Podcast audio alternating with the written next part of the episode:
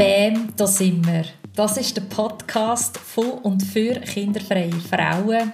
Frauen, die sich in der Kinderfrage noch nicht entschieden haben und alle weiteren Menschen, die sich für das Lebenskonzept interessieren. Deine Hosts sind Nadine Brocci und ich, Corinne Küng. Unsere heutige Gästin heisst Rosmarie und hat Jahrgang 1958. Rosmarie ist freischaffende Theologin, Präsidentin vom Verein Großmütterrevolution und angeschmuste Großmutter. In der heutigen Episode reden wir mit der Rosmarie darüber, wie es für sie war, in ihren jungen Jahren kinderfrei durchs Leben zu gehen und wie sie zu einem späteren Zeitpunkt noch angeschmuste Großmutter ist worden. Wir diskutieren über die Begriff eigene versus biologische Kind und was das für eine Wirkung hat. Zudem erzählt Rosmarie über ihr Engagement für Großmütterrevolution und wie ihre feministische Haltung auch ihr Schaffen als Theologin prägt hat. Wir wünschen dir viel Spaß und Inspiration beim Zuhören. Herzlich willkommen, liebe Rosmarie, in unserem Podcast Kinderfreie Frauen. Wir freuen uns sehr, dass du heute unsere Gästin bist und wie auch alle anderen Fragen möchten wir bei dir direkt ins Thema einsteigen und dich fragen, wann bist du dir bewusst geworden, dass du selber keine Kind möchtest haben?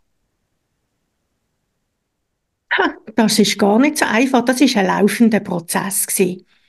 Und ich habe auch nicht einfach irgendwann gesagt, ich will keine Kinder, sondern das Leben hat mir das so serviert, dass ich jetzt keine lieblichen Kinder habe. Ich habe ganz viele andere Kinder. Ich habe angeschmuste Töchter, ich habe angeschmuste Großkinder. Ich habe auf meinem beruflichen Weg mir sehr viel mit Kindern zu tun gehabt und das geliebt. Äh, ich glaube, ich habe auch noch ein so gutes Pfötchen für Kinder und habe Freude gehabt, dass ich das in meinem Beruf, ich habe ein Pfarramt gehabt, und jetzt auch als äh, freischaffende Theologin viel mit Kindern, das ist, dass ich einen Beruf habe, wo ich mit Kindern zu tun habe. Das ist für mich, ich kann nicht nur mit einer Sorte Leute zu tun haben, also auf, in jeder Art und Weise, also vom Alter, vom Typ her, von, von der Wichtigkeit, von der Lebenssituation. Ich, ich habe gern, wenn es bunt ist. Und ja, irgendwann so, wo dann die ganze Gebärfähigkeit äh, Frage gekommen ist, wo das auch abgenommen hat, habe ich gedacht, ah, okay, ich habe keine Kinder und das ist okay so. Ähm, ich habe während dem gebärfähigen Alter, ich habe nicht nie das Gefühl, ich muss unbedingt Kinder haben oder ich muss ja keine Kinder haben. Das ist für mich äh, ja, ich gedacht, ich schaue, was das Leben mir schenkt. Und mir ist eigentlich wichtiger gewesen, in dieser Zeit zu sagen, ist meine jetzige Situation gut für mich? Passt es? Äh, fühle ich mich wohl? Und wenn ich mich nicht wohl fühle, was muss ich ändern? Aber das war auf allen Ebenen, gewesen, nicht nur bei der Kinderfrage. Und was für mich auch dazu gehört hat, um zu sagen, ja, ich will Kinder oder ich wollte nicht, hätte ich ja auch einen Partner haben weil jetzt einfach für mich allein unbedingt ein Kind wählen, das wäre für mich irgendwie abstrakt gewesen. Ich weiß, es gibt Frauen, die das haben, das ist für mich dann, ist dann auch okay, das ist ihre Entscheidung, aber für mich wäre das kein Weg gewesen. Ja, es ist, es ist einfach so gewesen und es ist okay. Du hast ähm, Jahrgang 58. Mhm. Ähm, ich kann mir vorstellen, dass das zu dieser Zeit auf eine Art auch ein, ein unkonventionellerer Weg war. Also, wenn wir jetzt ein bisschen vom klassischen Rollenmodell ausgehen, Frau bekommt Kind, Frau hat einen Partner, heiratet, also einfach so, eben so der klassische Verlauf. Magst du zu dem etwas teilen? Hast du das so erlebt, dass es eben vielleicht ein bisschen unkonventioneller war oder hast du das überhaupt nicht so empfunden? Also, ja, das habe ich schon so erlebt. Ähm, als ich äh, in Liestel frisch ähm, ins Pfarramt gekommen bin, da bin ich 26 gewesen, äh, habe ich äh, das Pfarrhaus äh, zur Verfügung gestellt und ich bin dort eingezogen und ich bin noch am Schachteln eintragen. Es war ein riesen Haus, gewesen, wie eben so Pfarrhäuser oft sind. Und ähm, ich bin dort mit einer alten Schulfreundin äh, zusammen eingezogen. Sie ist wieder frisch auf Basel zurückgekommen und hat gesagt, oh, ich muss irgendwie mehr wohnen. Und gesagt, du komm, ich habe Platz zum Versauen, komm doch zu mir. Und dann bin ich wirklich noch am Schachtel reintragen gewesen, dann ist äh, äh, eine Dame vorbeigelaufen und die äh, gewusst, wer ich bin und dass ich da die neue Pfarrerin bin und dann hat sie so grinsen und gesagt, oh, da innen haben viele Kinderli Platz. Habe ich gedacht, ja, ja, also ich bin nicht Pfarrfrau, also ich bin nicht die Frau vom Pfarrer, ich bin Pfarrerin, ich komme da an, weil ich diesen Beruf hier ausübe. Und das ist jetzt nicht meine erste Priorität, dass ich da das Haus fülle mit sieben Kindern. Äh, und dort habe ich so gemerkt, das sind so die, die Momente gesehen und also schon im Bewerbungsgespräch haben sie mich auch gefragt, man darf ja nicht fragen, in einem Bewerbungsgespräch, wenn sie Kinder oder sind sie schwanger, das dürfen wir ja nicht, oder? Und dann haben sie mich gefragt, ja, wie lange ich denn denke, dass ich da in Liestel bleiben Dann habe ich schon gewusst, das ist jetzt die Frage, kommt nächstes Jahr ein Kind, oder? Und dann muss man ja aufhören oder irgendwie so etwas komisches. Und dann habe ich gesagt, ja, also ich will jetzt das erste Mal anfangen, bevor ich wieder ans Weggehen würde denken. Und so, ich habe das schon gemerkt, das ganze Bild, eine Frau ist eigentlich nur eine Frau, wenn sie Kinder kriegt. Äh, also quasi der Mann macht einem vom Fräulein zur Frau. Das ist natürlich, dort hat man noch Fräulein gesagt, für mich eine unverständliche Formulierung habe ja auch nicht Männlein gesagt oder Herrlein. Ja. Männlein wäre es Pendant zu Fräulein. Ähm, und ich selber habe mich nie als halbe Frau oder irgend so etwas gefühlt, weil ich bin einfach eine Frau, fertig. Ich habe das Glück, dass ich äußerlich und innerlich das übereinstimmt. Und ja, also es ist natürlich eine alte Vorstellung, eben, Frau muss Kinder haben, um richtig Frau zu sein.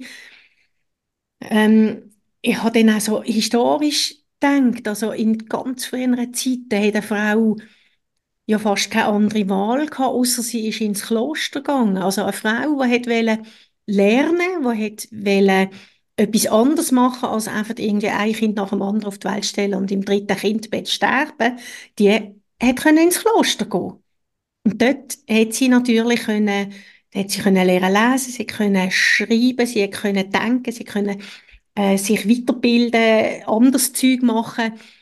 Und das ist für viele Frauen eine Möglichkeit gewesen. Spannend, das habe ich mir so nie überlegt. Oder ist mir noch nie bewusst gewesen, mhm. oder, dass dort eigentlich das Kloster ähm, eine Möglichkeit war für eine Frau, mhm. sich zu bilden.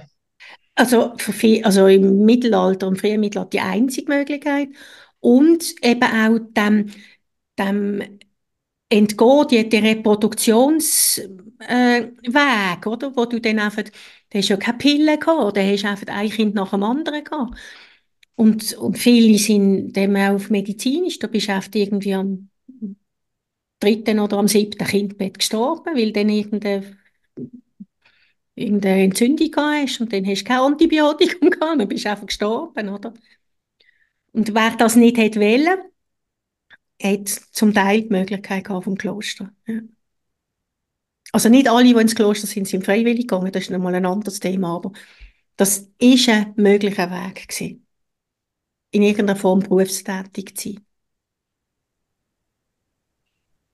Ja, und du bist jetzt nicht äh, im Mittelalter jetzt am Leben oder in dem Moment, oder, wo du 26 bist und ähm, in das Pfarrhaus eingezogen bist. Und gleichzeitig ist es doch schon ein paar Jahre her. Also so, wie erlebst du es, oder jetzt zurückblickend, wie kannst du sagen, wie sich das vielleicht verändert hat zu jetzt oder hat sich es überhaupt verändert? Also ich habe nicht das Gefühl, dass sich es wirklich sehr verändert hat. Also ähm, ich höre immer noch von jungen Frauen, wo, wenn sie mit einem Partner zusammen sind, ausgesprochen oder unausgesprochen die Frage der Kinder irgendwie um den Esstisch wabert daheim oder bei den Kollegen und Kolleginnen. Äh, so, so, ja, wann ist es so weit? Oder irgendeine so äh, mehr oder weniger äh, elegante Bemerkungen. Und dann denke ich mir, ja, also erstens ist das dann die Sache von diesen zwei, die das miteinander entscheiden. Und auch, ja, also natürlich nimmt es einem Wunder, aber ich, es ist doch nicht meine Aufgabe, irgendwie, denen auf die Sprünge zu helfen. Also, ja. Ja, oder auch wenn ich jetzt so denke, bei vielen jungen Frauen, die ganzen Hochzeiten, wie die müssen sein. Und das ist immer noch das alte Bild. Es muss so eine Hochzeit sein, es muss, die Brut muss in Weiss und der Papi 14 rein und all das Zeug. Also ich habe viele Hochzeiten gemacht. Ich, es gibt ganz wenige, wo das nicht ist. Auch wenn ich sage, sind ihr ganz sicher, weil die das Ritual bedeutet eigentlich, dass die Brut aus dem Besitz vom Vater in den Besitz vom Ehemann übergeht. Also auf Latinisch heißt das in matrimonium dare. Also ich übergib meine Tochter dir zur Ehefrau. Jetzt ist sie in deinem äh, Machtbereich. Wenn das, passt das zu euch?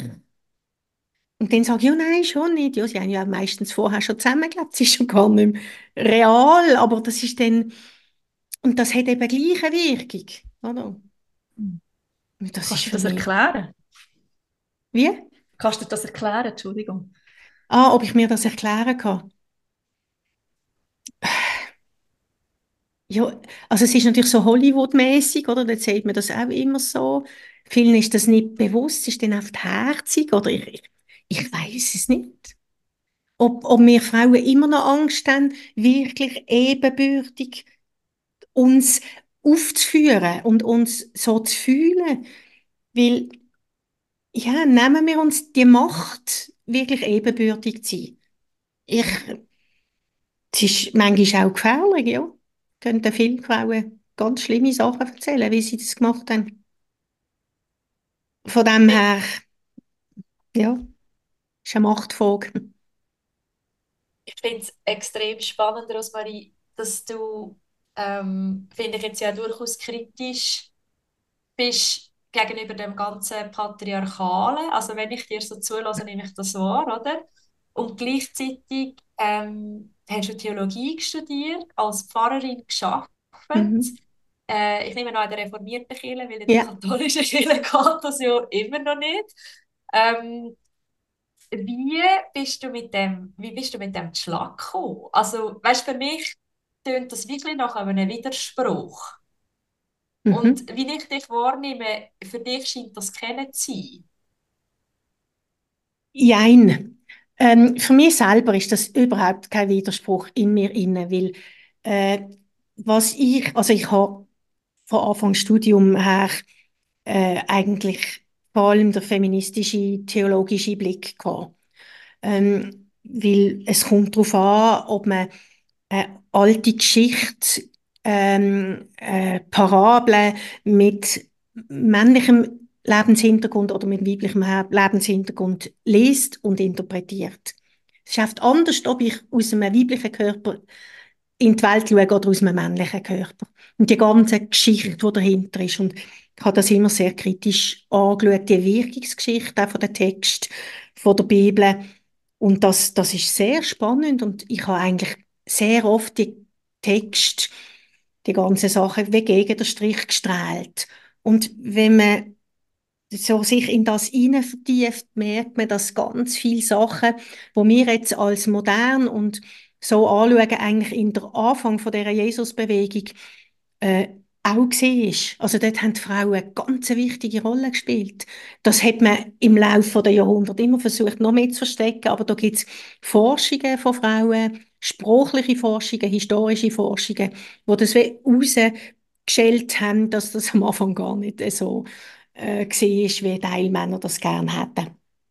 Und von dem für mich selber ist es wirklich einfach spannend gewesen, auch das, das, das Historische, das Rausschellen von diesen äh, anderen Realitäten, die eigentlich sehr ebenbürtig sind am Anfang von der Jesusbewegung.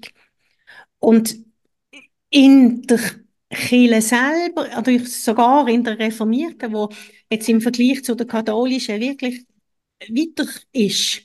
Äh, wir können seit 100 Jahren Pfarrerinnen werden. Ähm, also, das ist dann auch noch so eine kompliziertere Geschichte, aber eigentlich können wir seit etwa 100 Jahren Pfarrerinnen werden. Ähm, und, und gleichwohl ist dort natürlich das Bild in den Köpfen. Also, ich bin ganz auch frisch im Pfarramt gewesen, hat mich jemand aus der Gemeinde, ein Mann aus der Gemeinde, gefragt, ob ich mal zu einem Gespräch komme. Und dann habe ich gedacht, ja, der hat etwas auf dem Herz oder so. Und gesagt, ja, klar. Und dann hat er mir einen Vortrag gehalten, dass ich unwürdig würde angelegt sein.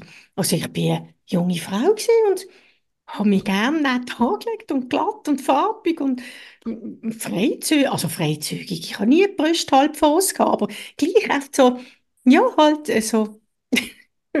also einfach auch, auch froh, oder das, was du Lust gehabt hast anzulegen? Oder äh, natürlich. irgendwie äh, dich versteckt hinter einer... Nein, ja.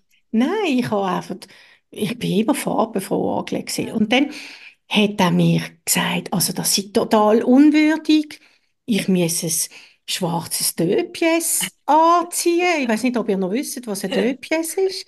Das ist, äh, das ist für mich der Oberstaub, der Haufen. Also das ist, ich, ich habe den angeschaut und dann habe ich, also da bin ich noch, noch ein bisschen scheucher als heute, aber ich habe dann gedacht, wenn ich würde ein schwarzes Döpies aussuchen dann hättest du auch keine Freude daran. Das würde dir auch nicht passen. Es wäre vielleicht schwarz und zweiteilig, aber das wäre auch das Einzige, was stimmen Also, da hat es natürlich schon die Dinge gegeben, hm. Oder es hat auch Leute gegeben, die es nicht ertragen haben, ich habe das bei Kolleginnen gesehen, wenn die schwanger auf die Kanzel sind. Mhm. Weil dann hat man ja gesehen, dass die Frau mit einem Mann schläft, oder? Da kannst du ja nicht verstecken. Ich meine, sonst könntest du ja noch tun, wenn nicht, aber und, und das ist, für Teil ist das, die haben das nicht im Kopf zusammengekriegt. Dass das eine Frau ist, die mit einem Mann schläft und jetzt ist sie schwanger und steht an und tut predigen. Mhm. Und das Zeug ist natürlich ganz, das ist fast archetypisch, das ist seit Jahrtausenden antrainiert, so sage ich. Mhm. Ich, ich finde das gerade mega bereichernd, weil ähm, ich merke, dass ich also darum habe ich wahrscheinlich auch die Frage gestellt mit dem Widerspruch, oder? Dass das in meinem Kopf nicht so zusammengeht. Und wenn ich dir zulasse, dann kommt mir so ganz fest auf also Reclaim, also das so zurückholen, sich das zurück aneignen, wie es dann eigentlich mal wirklich war, oder? Und sich mhm. die Geschichte auch wieder zurückholen und dass das logischerweise Frauen sind, die das machen, weil Männer ja. haben ja keinen Grund dafür. Also es sind Frauen, die in die Richtung gehen forschen, also mhm. ja, danke vielmals, dass du das mhm. erzählst. Es tut, es tut mir gut. Also so, mhm. ja, das einfach auch noch aus einer anderen Perspektive zu hören.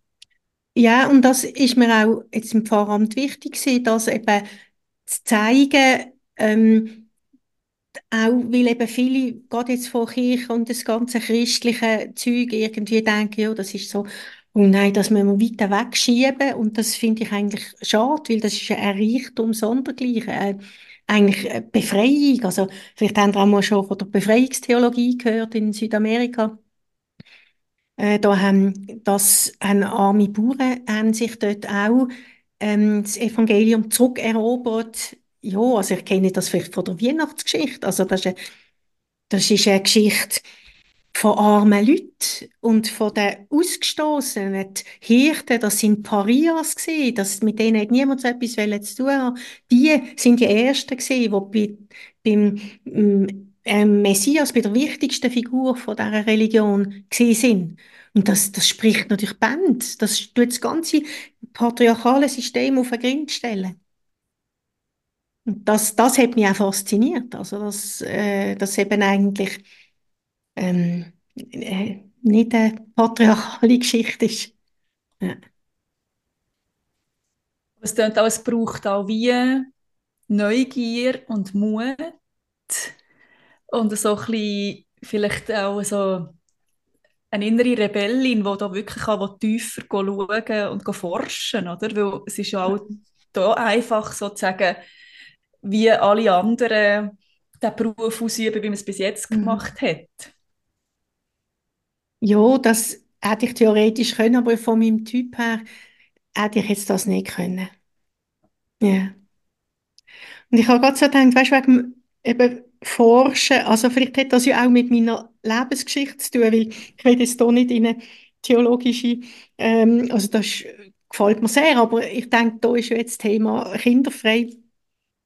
Wobei ist eben noch lustig, ich meine, Maria ist ja auch wie die Jungfrau zum Kind, von der kommt ja die Dings, oder? Und ja, die, das war auch nicht geplant. Gewesen. Also, ja, das ist... Und dort tut es vielleicht eben mit meiner Lebensgeschichte und ich denke, die spielt in mir, dass ich jetzt keine eigenen, Lieb also keine lieblichen Kinder habe. Eigen ist ein blödes Wort. Liebliche Kinder habe, ähm, hat eben mit dem zu tun. Also ich bin, äh, meine liebliche Mutter hat mich einen Tag nach ihrem 18. Geburtstag geboren. Also in, an ihrem 18. Geburtstag ist sie in der Wehe gelegen und sie hat mich weggegeben. Also ich weiß unterdessen, dass ihre Eltern sie zu dem gezwungen haben. De facto hat sie mich weggegeben. Und das ist ähm, so eine, eine Grunderfahrung, wenn du im zarten Alter von einem Tag einfach weggegeben wirst. Also wir haben ja so ähm, völlig in meinen Ohren grauenhafte Dinge, man sagt, zur Adoption freigeben. Mhm. So ist man dann bei den lieblichen Eltern gefangen. Komische Vorstellung, finde ich jetzt auch nicht zwingend. Manchmal schon, aber in der Regel nicht. Äh, also ich bin weggegeben worden und das, das ist so, die, mit dieser Erfahrung, das, das ist eine, eine unglaublich schlimme Erfahrung, wenn man in dem Alter, wo eigentlich ein Kind noch eine Einheit ist mit der lieblichen Mutter. Also im ersten Jahr ist man ja als Kind eins mit der lieblichen Mutter. Ähm, weggegeben wird, das ist, das ist wirklich das ist auf der Albtraum. Und ich habe das Glück gehabt, dass ich Kraft habe, das aufzuschaffen. Das bin ich sehr froh, dass, äh, dass ich das haben können. Und ich denke aber, dass die Geschichte auch mitspielt, warum ich jetzt de facto keine lieblichen Kinder habe. Also meine Adoptiveltern, mein, vor allem meine Adoptivmutter, sie hat eigentlich immer Angst gehabt, dass ich mit 17 auch schwanger werde. Und das Thema Sexualität ist für sie so verknorzelt gewesen. Das ist also, ich denke, oh, schrecklich nach. Äh, weil sie hat oft die Vorstellung gehabt, wenn man so äh, ähm, so eine unehrenhafte Entstehungsgeschichte hat, dann, dann haftet das an einem, dass man das auch muss wiederholen muss. Sprichwort, der Apfel fällt nicht weit vom Stamm, ist da äh, erzählt von dem. Und das, das hat natürlich in meiner Jugend, das, das hat Spuren hinterlassen, oder die, die Geschichte, aber auch die Angst von meiner äh, Adoptivmutter. Ich würde jetzt da auch so eine leichtes Mädchen oder weiß nicht was, was sie sich vorgestellt hat.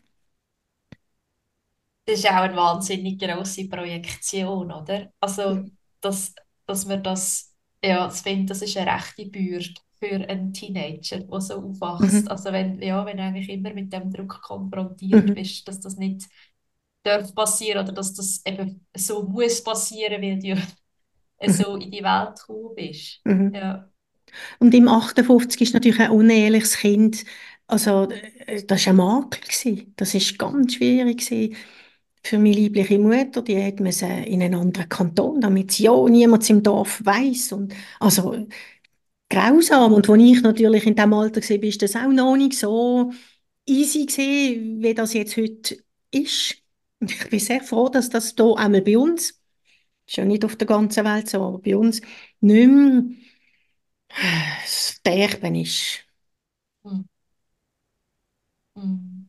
Ja, danke fürs Teilen. Das ist äh, sehr bewegend, finde ich. Ja. Du hast, du hast vorhin ähm, erwähnt, dass äh, eigene Kinder den Ausdruck schwierig findest. Ja. Willst, willst du das doch etwas erzählen, was du mhm. damit meinst? Eigen, das hat etwas mit Eigentum zu tun. Und ich finde das ganz etwas Schlimmes, was wir den Kindern, alle den Kindern andienen, dass wir so Wörter benutzen. Äh, eigene Kinder oder äh, ich bin dann einmal gefragt worden, ja, kennst du die richtige Mutter? Dann habe ich gesagt, richtig. Oh, gibt es auch eine falsche? Komisch.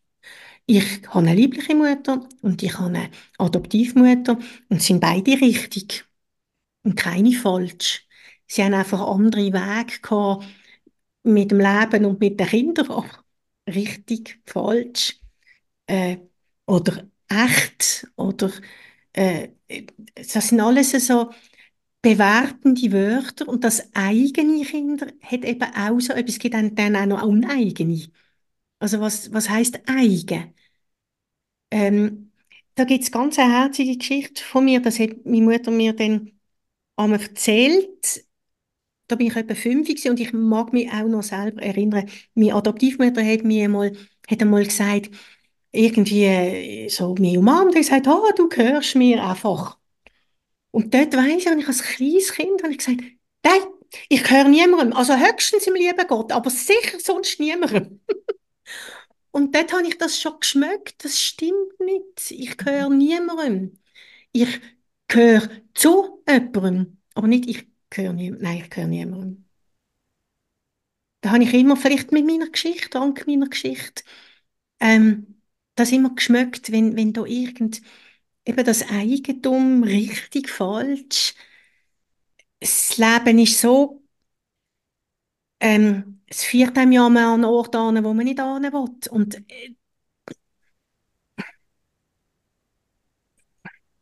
ja, also ich habe nicht gern so Eigentumsverhältnis unter Menschen oder eben so richtig falsch.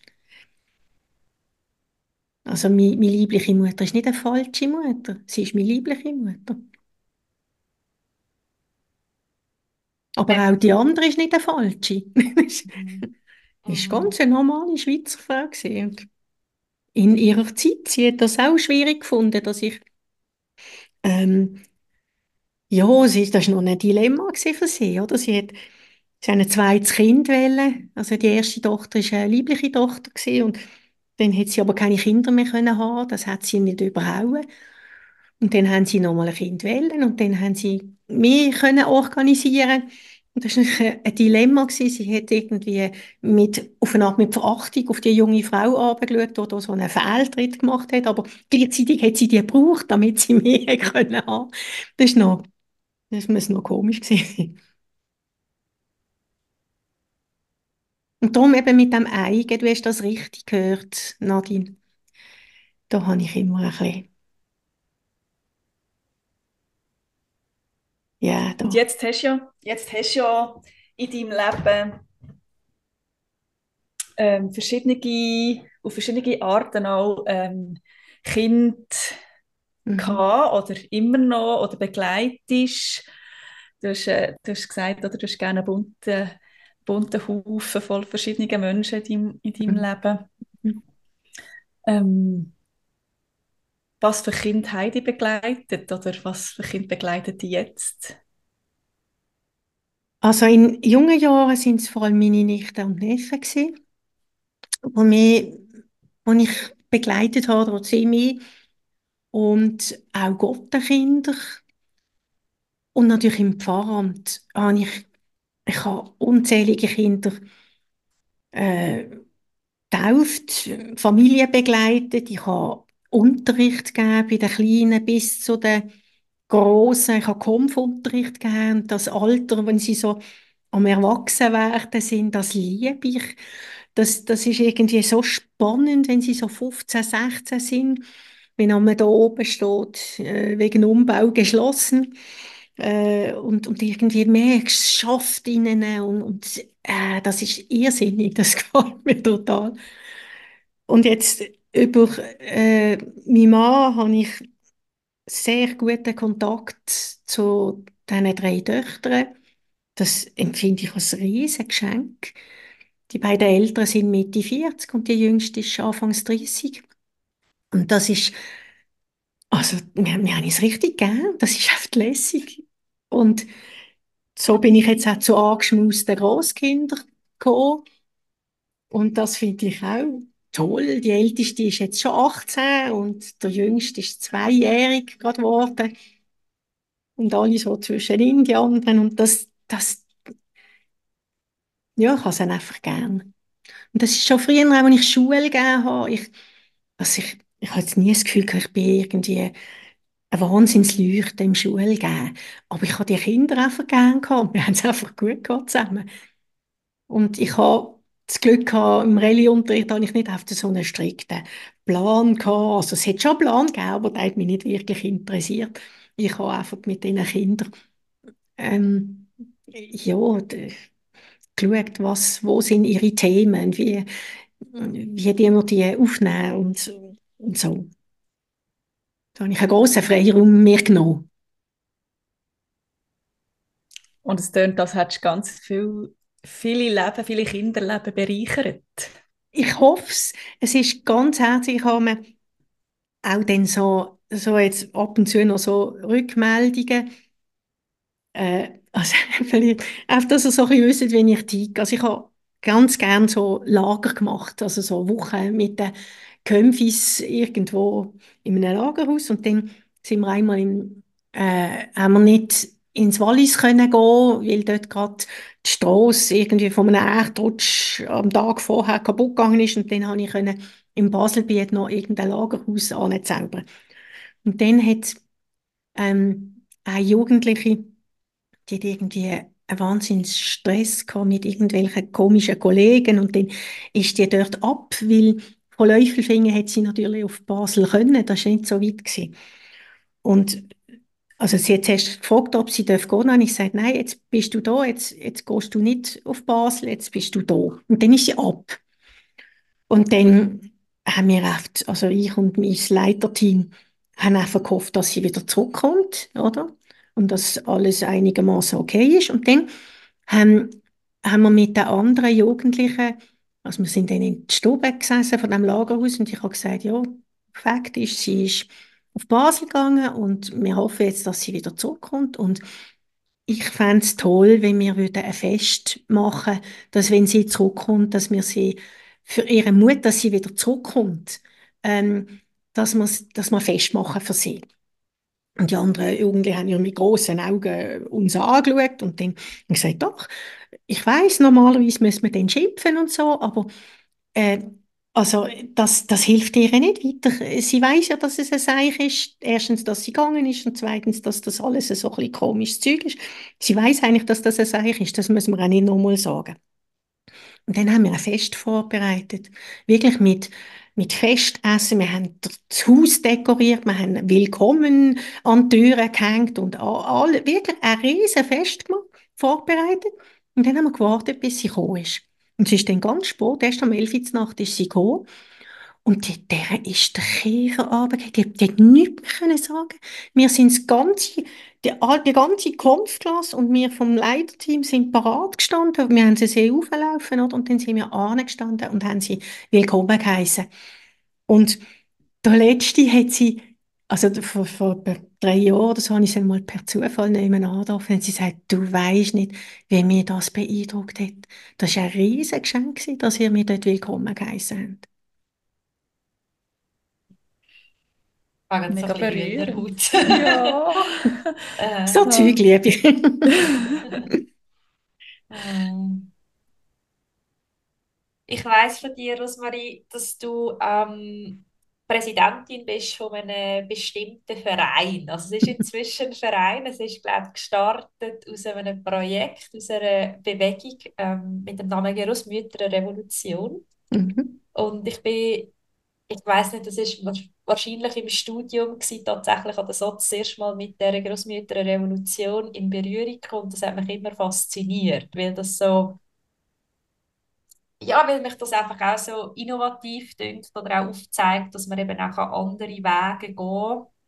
Jetzt mal so ein bisschen abseits vom, vom Frauenbild, wo man hat vielleicht auch mit dem Älterwerden und wenn du magst, würde es mich extrem freuen, wenn du noch ein bisschen über, über das Amt magst erzählen oder auch vielleicht eben über, über die Großmütterrevolution und mhm. vielleicht gibt es ja dort auch sogar auch einen Link zum Thema kinderfrei, weil Großmütter mhm. würde ja eigentlich bedeuten, dass man eben Kind hat. Also, mhm. das ist jetzt nicht die Frage eben mit dem äh, lieblich oder nicht lieblich. Ich lerne direkt in dieser Folge und versuche das Wort eigen ähm, ja, zu ersetzen durch lieblich tatsächlich. Mhm. Mhm.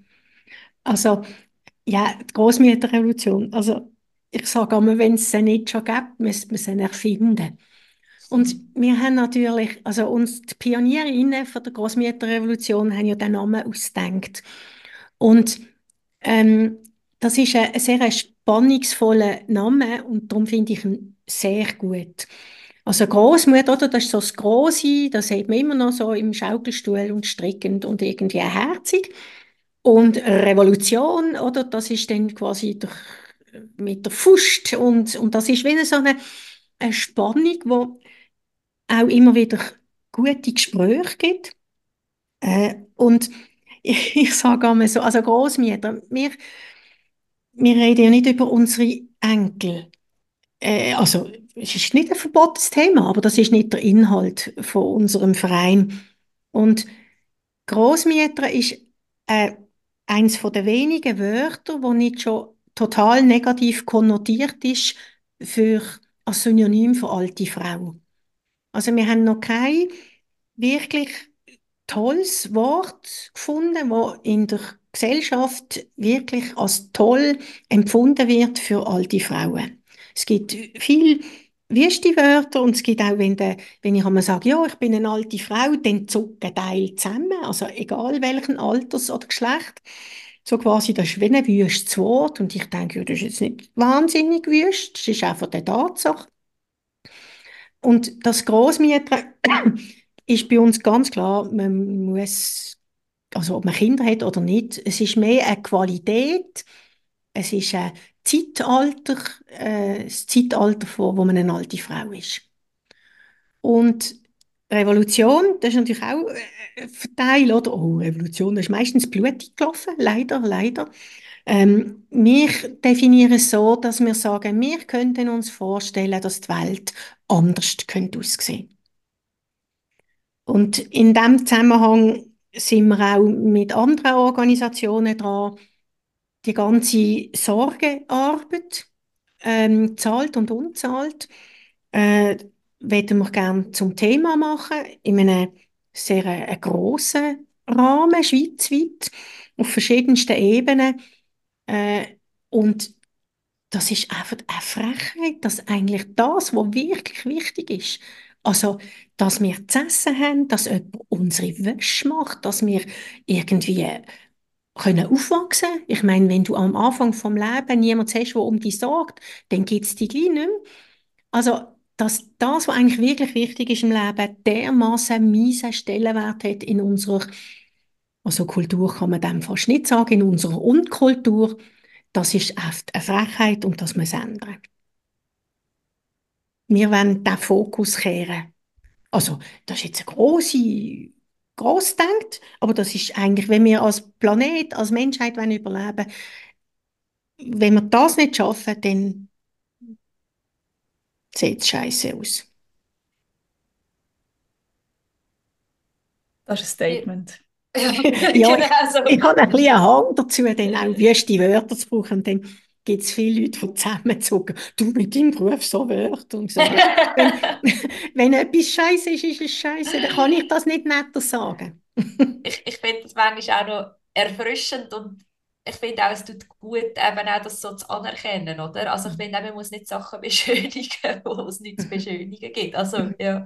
ja. Ähm, ich weiß auch von euch, also ich weiß nicht, ob das immer noch so ist, aber dass es sicher mal so war, dass es auch dort darum geht, also unter dem, was du jetzt erzählst, oder nebst dem auch so ein bisschen das Alter auch, ähm, äh, wie soll ich das sagen, auch anders zu definieren. Also dass das Alter eben nicht nur, ich nenne das jetzt mal so ein bisschen staubig und grau ist und auf dem mhm. Abstellgleis, also das sind jetzt auch, all, alles altersdiskriminierende Begriffe, oder? Es ist mhm. auch ein Bild, das in unserer Gesellschaft nach wie vor rum ist. Also eben, wie du sagst, zuckt zusammen, wenn man sagt, ich bin eine alte Frau, mhm. ähm, dass auch zum Beispiel Frauenbands gegründet worden sind oder mhm. irgendwie Workshops äh, organisiert werden zu Themen, die einem interessieren und ähm, dass da sehr viel auch Lust und Freude dabei ist. Mhm. Also jetzt auch nebst diesen Themen, und ich das Gefühl habe, die sind dann manchmal vielleicht ein bisschen schwerer, oder das braucht ja auch mhm. wahnsinnig viel Energie. Also glaube, von allen Frauen, die, die sich in dieser Bewegung irgendwo engagieren, zu merken, es ist so eine manchmal auch sehr langsame Mühle, die walzt. Ähm, ja, wie erlebst du das? Also das Engagement auch für die Bewegung? Also es ist sehr lustvoll. Ich weiß noch, ich, das ist im 18 oder im Frühling 19 bin ich das erste Mal an einer Tagung von der Großmütterrevolution. Dort war noch ein Projekt vom Mikrokulturprozent und ich bin echt begeistert gewesen. So viele tolle, lässige alte Weiber auf einem Haufen. Das ist einfach toll. Und das ist so, ja, das sind alles so Frauen, wo, wo schon sich etwas überlegt haben im Leben, wo, äh, also wir haben letztes Jahr das Thema gehabt, äh, was heißt jetzt im Alter Feminismus, oder? Was, was können wir jetzt da für Themen? Was ist gleich wie in jungen Jahren? Was ist anders? Ähm, und so miteinander über nachdenken. Oder im Herbst haben wir äh, eine Tage gehabt, wo wir von unseren Kompetenzen geredet haben. Und viele Frauen, und das ist immer noch so, die sich ja fast entschuldigen, dass sie irgendeine Kompetenz haben, wenn sie es überhaupt sagen. Und es ist unglaublich schön gewesen. Wir haben einfach unsere Kompetenzen einander erzählt. Also so in, in Untergruppen. Und keine hat sich entschuldigt. Das habe ich gerade am Anfang von der, bei der Begrüßung an dieser Tagung, habe ich gesagt, das hökeln wir jetzt gerade ab. Das, das brauchen wir nicht. Ähm, und, und einfach so die, der Stolz, wir haben ganz, ganz, ganz viele verschiedenste Kompetenzen und wir erzählen die einander. Und wir müssen uns nicht genieren, wir müssen uns nicht verstecken. Äh, und das ist, ich finde es verrückt, dass im 2023 das immer noch nicht selbstverständlich ist. Und ich weiß nicht, das wäre jetzt für mich auch spannend für euch, wo in einem anderen Lebensalter sind. Wie, wie erlebt ihr das in euren äh, privaten, beruflichen Zusammenhängen? Könnt ihr frei auseinander erzählen, das kann ich gut, da habe ich einen drauf? Fang mal an, Nadine. Du, oder weißt du, du bist so ein bisschen am, am Gestikulieren, am, am Überlegen. Ähm, ich würde sagen, also jetzt so für mich persönlich, ich bin das ganz fest am Lernen oder habe da in den letzten Jahren auch ganz viel dürfen lernen, dass ich mich für das auch einfach herstehe und so ein bisschen meinem Selbstverständnis versuche zu sagen, hey, das kann ich im Fall mega gut. Mhm. Und ich finde, je mehr, dass ich das mache, desto sicherer fühle ich mich in dem. Also desto weniger kommt der, der Impuls, mich zu entschuldigen. Also mhm. ich, ich finde das verrückt, ähm, was du erzählst, weil mir ist eigentlich so durch den Kopf, das ist ja eine Wahnsinnsressource. Also weißt du, was du gesagt hast, eben da ist ein Haufen alte Weiber, tolle Frauen in einem Raum. Ich dachte, wow, was für eine Kraft ist in dem mhm. innen und eben was für eine Fülle und was für eine Vielfalt. Und mhm dass dann das so gekoppelt ist. Ich finde das, ich finde das, ähm, es, es, es, ja, es, es, es, es, ich finde gar kein Wort dafür, aber es, es, ähm, es erschaudert mich. Oder ich finde das so, ja, einfach wirklich verrückt, wie, wie das so aneinander gekoppelt ist. Und ich habe das Gefühl, dass das bei uns, also jetzt in unserer Generation, sich ändert. Es würde mich wundern, wie das jetzt vielleicht Leute erleben, so Anfangs 20 Mhm. Und gleichzeitig nehme ich das auch nach wie vor wahr, dass man sich, ähm, dass man sich selber so klein macht als Frau. Und dass Männer, ich meine, die würden sich das nie überlegen, oder? Also die würden niemals, also die würden in einem Raum innen voll Männer, die würden eh schon, also dann ist ja einer der geiler als der andere. Mhm. Und ähm, ja, dass, dass wir mehr so in das Selbstverständnis dürfen reinkommen, hey, ja, das kann ich wirklich gut und dass wir auch dürfen voneinander profitieren von diesen Stärken. Das finde ich eine riesige Kraft, dass es nicht darum geht, zu sagen, ich kann das besser als du, sondern ich kann das mega gut, was kannst du mega gut, wo können wir uns drinnen ergänzen, wo können wir uns unterstützen. Das finde ich, das ist für mich so etwas, wo ich möchte mehr leben. Ja, und du hast das sehr gut gesagt. Es geht nicht darum, wer ist die geilste Sichterin. Das ist überhaupt nicht, sondern es ist eine Energie von du kannst etwas, ich kann mhm. etwas und zusammen können wir noch viel mehr. Genau. Und äh, das, das ist ganz, also zum Beispiel interessant, es geht ja oftmals, wenn man so Gruppenarbeit macht irgendwie, dann ist einmal, wenn man, wenn man anfängt, ist es so ein bisschen Schweigen im Walde, weil alle so denken, ja, äh, soll ich jetzt anfangen oder fährst du oder so. Und bei den Großmüttern haben wir das nicht. Da ist immer gerade, ist, es ist, fängt immer gerade an schwätzen und an austauschen und, und das, das ist so toll. Das ist ganz spannend und die Leute, die das erste Mal kommen, nach einer Tagung sagen sie immer, die Energie da in, das ist einfach toll. Von dem nehme ich jetzt einen ganzen Sack voll heim und das treibt mich über die nächsten Monate. Mhm. Ja.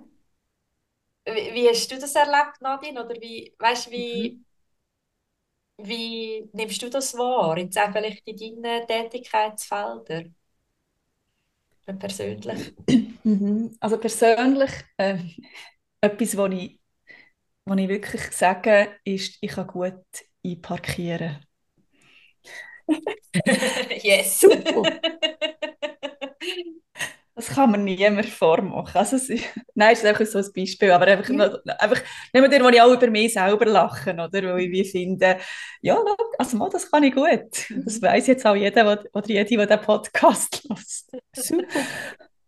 nein, ähm, ich glaube, ja, ich bin schon ähnlich unterwegs was, was Corinna sagt. Einerseits am Lernen ähm, und auch selber, wie es glauben, oder?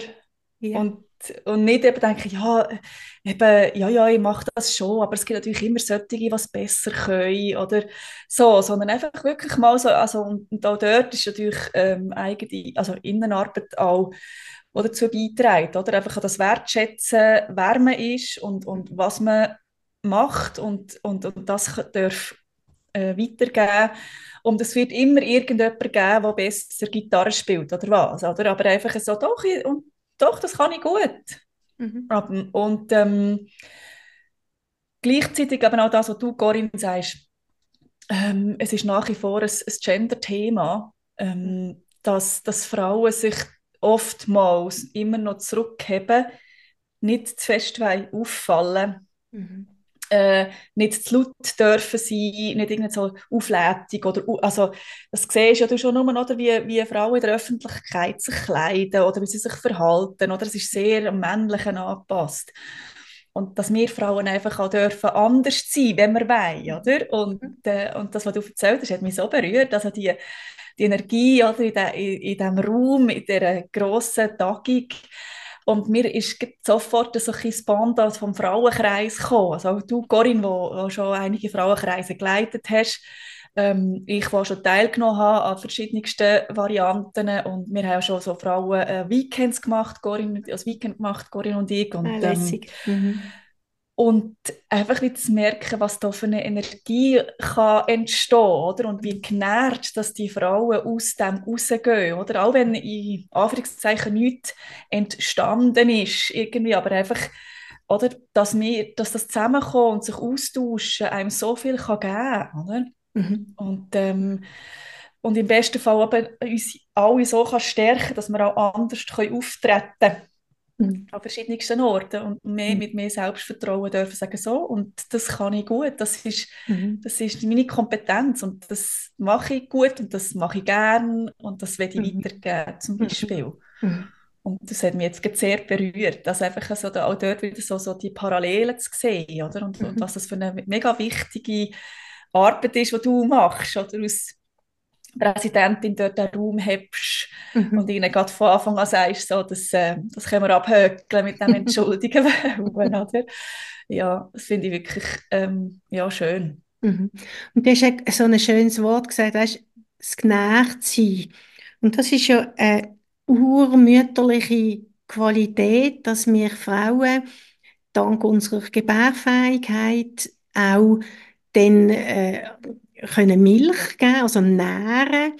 Und das ist einfach jetzt auf der lieblichen Ebene, auf der körperlichen, aber wir haben das ja auch ähm, auf anderer Ebene und ich will hier anfügen, das haben auch Männer die Qualität können nährend äh, wirken auf andere.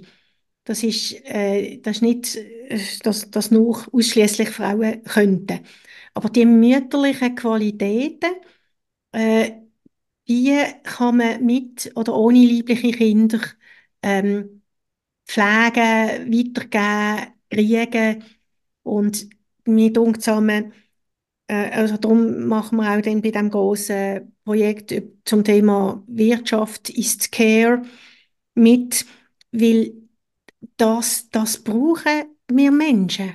Wir, wir brauchen genährt zu werden und andere zu nähren. Das ist eine, äh, eine gegenseitige Sache, ein Kreislauf, äh, ähm, sich das gegenseitig schenken.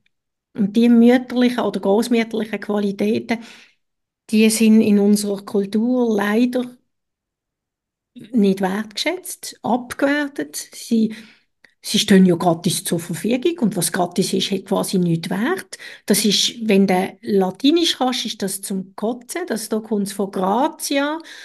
Gratis kommt von Gratia. Das ist die Gnade. Das ist eigentlich das ultimative Geschenk. Das ist ein Geschenk. Das ist nicht nichts wert. Das ist sehr viel wert. Und das, das Bewusstsein, da müssen wir in unseren Köpfen irgendwie noch ein paar Schalter drüllen, dass das, was man wo gratis ist, eben sehr viel Wert hat. Weil es eben ein Geschenk ist. Ich komme da auch noch auf, weißt, das ist so interessant, dass du auch, also dass wir jetzt davon haben, wie viel Energie in diesen Räumen ist, wo Frauen zusammenkommen. Also ob jetzt das ein Frauenkreis ist, ob das ein Tagung ist von euch Großmüttern, äh, das kann ja in einer anderen Form sein. Mhm. Und dass das in dem Sinn eigentlich so als wertlos abgestempelt mhm. wird. Mhm. Und gleichzeitig reden wir alle davon, wie unglaublich kraftvoll wir so Räume erlebt haben schon, also eben in unterschiedlichen Formaten, in unterschiedlichen Rollen. Und ich glaube auch, dass das eigentlich etwas ist, wo ja Männer in gewissen Positionen äh, in unserer Gesellschaft einfach auch eine Angst davor haben. Also es muss ja einen Grund geben haben, irgendwann Jahrhunderte, Jahrtausende mhm. zurück, warum man die Räume anfangen, ähm, versucht hat zu zerstören. Ja. Und jetzt holen wir uns die wieder zurück in unterschiedlichen Generationen, in unterschiedlichen Art und Weise und mit dem einhergeht eigentlich auch, dass wir uns den Wert wieder zurückholen. Mhm. Und die Macht. Und die also Macht, Es ja. geht um Macht. Ähm, es geht um oben, unten. Und ich denke mir, dass so eine Gebärfähigkeit oder das Erleben, dass ein, ein Kind in einer Frau anwächst, das hat ja auch immer etwas, ähm, etwas irgendwie komisch, also dass das möglich ist, oder? Das hat ja irgendwie etwas unglaublich Machtvolles. Und dass Frauen Leben können schenken das, das ist eigentlich eine, eine unglaublich starke Sache und dass das auch Angst machen kann. Und ich denke manchmal, also ich habe das jetzt bei unserem jüngsten Schwiegersohn so schön gesehen, er hat er hat das extrem geschätzt, dass wir ihn gefragt haben, wie hast du die Geburt von deinem ersten Kind erlebt? Wie ist das für dich, dass du jetzt äh, Papi bist? Und das hat er sehr geschätzt, dass er nicht einfach nur daneben gestanden ist, äh, weil er kann ja dann äh, ja, fast nichts machen. ja. Äh, also er, er ist wichtig als Unterstützung, aber das ist eine Rolle, die sie nicht so kennen. Und das, er kann nichts machen, machen oder beim Gebären. Und das, das hat er extrem geschätzt, dass uns interessiert hat, wie er das erlebt, die Papi-Werdung. Weil das ist ganz ein wichtiger Punkt. Und da, da bin ich so begeistert von Männer.ch. Die machen das auch mit jungen Männern, die reden mit ihnen über das, was äh, du, ihr seid jetzt schwanger, was passiert da mit dir, was passiert mit deiner Frau und so weiter. Das finde ich super, dass das jetzt thematisiert wird, die, die andere Rolle, weil vielleicht hilft das für irgendwie ein paar hundert Jahre, dass die, die Angst vor diesen machtvollen Räumen, diesen kraftvollen Räumen zurückgeht und sie und die männliche Kultur uns nicht mehr flachklopfen, damit sie irgendwie äh, oben sind. Und es geht ja in dem eigentlich auch nicht darum, dass wir Frauen sagen, wir wollen wie die totale Umkehrung von diesen Machtverhältnissen, wie sie jetzt sind, oder? Also das Mütterliche ist ja viel mehr inkludierend. Ja. Also es ist viel inklusiver ähm, als, als das Patriarchale, das wir kennen, das ist sehr exklusiv. Also ja. das ist in einem ganz kleinen Kreis vorbehalten wenn man bestimmte biologische Merkmale hat, wenn man ähm, bestimmte vielleicht auch soziodemografische mhm. Hintergründe mit sich bringt, dann, dann ist man einfach weit oben in diesen Strukturen und sonst haben wir Pech gehabt. Also, es, es leiden ja auch extrem viele Männer. Und, ja, total. Also, du hast das Richtig es ist ein exklusiver Kreis, also ja, also der ist eigentlich sehr klein, die, die wirklich Macht haben. Ja, genau. Mhm. Und auch natürlich dann auch, von dem haben wir es jetzt gar nicht gehabt, aber auch ähm, Menschen, die sich in dieser Binarität gar nicht finden. Mhm. Das finde ich auch noch wichtig so zum, zum Einbringen. Ähm, und im Endeffekt profitieren eigentlich alle Menschen, würde ich jetzt mal sagen, mhm. äh, von, von dieser ähm, von den Räumen, wo wir uns zurückholen, ähm, außer halt die, die jetzt in diesem exklusiven Kreis sind, die hätten halt nicht Freude. Das ist ja dann auch der Widerstand ähm, oder der Widerstand, wo, wo mhm. wir immer wieder zu, äh, zu spüren bekommen. Mhm. Ja. Ah, ist mir gerade so gekommen, ähm, in Basel ist ja gleich wieder Fasnacht und da gibt es so Vorfasnachtsveranstaltungen und eine davon ist das Pfifferli im Theater Fauteuil. Und also ich habe es noch gelesen, aber dort tut die eine einen guten Satz bringen, und zwar sagt sie ja, man weiß ja, dass hinter jedem erfolgreichen Mann eine Frau steht, die ihn unterstützt. Und man kann sagen, dass hinter jeder erfolgreichen Frau eine ganze Gruppe von Männern steht, die das versucht zu verhindern. ai, ai, ai. Und auch eine, eine Gruppe von Frauen, die sie auch unterstützt, oder? Das ist mir gerade so als erstes aufgekommen. Mhm. Also, mhm. oder hinter jeder erfolgreichen Frau ähm, steht im besten Fall irgendwie eine, eine, eine Schwesterschaft, wo, wo mhm. ähm, da steht mit der Faust und fällt, you got this, du kannst das, ähm, mhm. gang für das los und so weiter und so fort. Ja. Ich habe gerade noch, was du vorher wegen, weißt, in dieser Binarität, ich, das ist etwas, was ich auch so ein bisschen eine Verarmung finde von unserem Denken, dass wir so in Entweder-Oder denken. Äh, in Schwarz-Weiß, in Mann-Frau. Und eigentlich von der Sprache her, weißt du, wenn man jetzt zum Beispiel sagt, äh, ich tue Leute begrüßen aus nah und fern dann meine ich ja auch nicht nur die, die gerade meine Nachbarn sind und die, die von Tokio kommen, sondern alle zwischen ihnen auch. Und eigentlich ist das für mich jetzt zwischen, wenn man sagt Mann und Frau, ist das auch quasi, ich nenne die beiden Pol, aber ich meine auch alle die zwischen ihnen. Also für mich sind, ich, ich aber das denken nicht alle so, die meisten denken eben so schwarz-weiß, das ist irgendwie einfacher, das tönt so eindeutig. Und es ist schwierig, die Uneindeutigkeit vom Leben auszuhalten. Dass eben selten entweder oder ist. Es ist, es ist immer komplizierter und bunter und reicher als, als einfach das oder das. Schwierig zum Aushalten. Mhm. Ja, es passt auch so schön zum Thema kinderfrei, oder? Weil du dort auch, also dass du eben gesagt hast, äh, also die, die eigenen versus nicht eigenen Kinder, beziehungsweise liebliche, nicht liebliche, dann ähm, kommen plötzlich vielleicht auf einem anderen Weg gleich noch Kinder ins Leben, ähm, bei dir, aber auch bei der Nadine, oder? Also auch dort, mhm. das haben wir auch schon in ein paar Episoden so ein bisschen können auch rausschälen es ist nicht immer so trennscharf. Also mhm. was ist denn was ist denn eigentlich kinderfrei und was nicht? Mhm. Und, und wer bestimmt das? Und auch, wie komme ich zu so Entscheidungen? Das ist ja ein, ein innerer Prozess, wo all das, was ich erlebt habe, was ich mitgekriegt habe, drin spielt. Und manchmal, wenn ich mitkriege, wie Teil junge Frauen extrem irgendwie wie, wie einen Zwang haben, sie müssen Kinder kriegen. Dann denke ich, das ist ja auch nicht ein, ein freier Entscheid. Was spielt da alles mit? Bin ich, eben bin ich nur etwas wert, wenn ich Kinder habe? Ähm, äh, und, und heutzutage denke ich an Teil Frauen oder Familien oder Paar, wo irgendwie Kinder auch quasi fast das Accessoire haben, also das ist sehr böse gesagt, aber bei Teilen wirkt so. Also statt irgendein so ein, äh, so ein kleines Hündchen haben sie dann ein Buscheli und ich dann denke ich einmal, also das ist irgendwie auch komisch. Das ist kein Menschenrecht, dass ich ein Kind habe. habe. Es ist kein Dekor.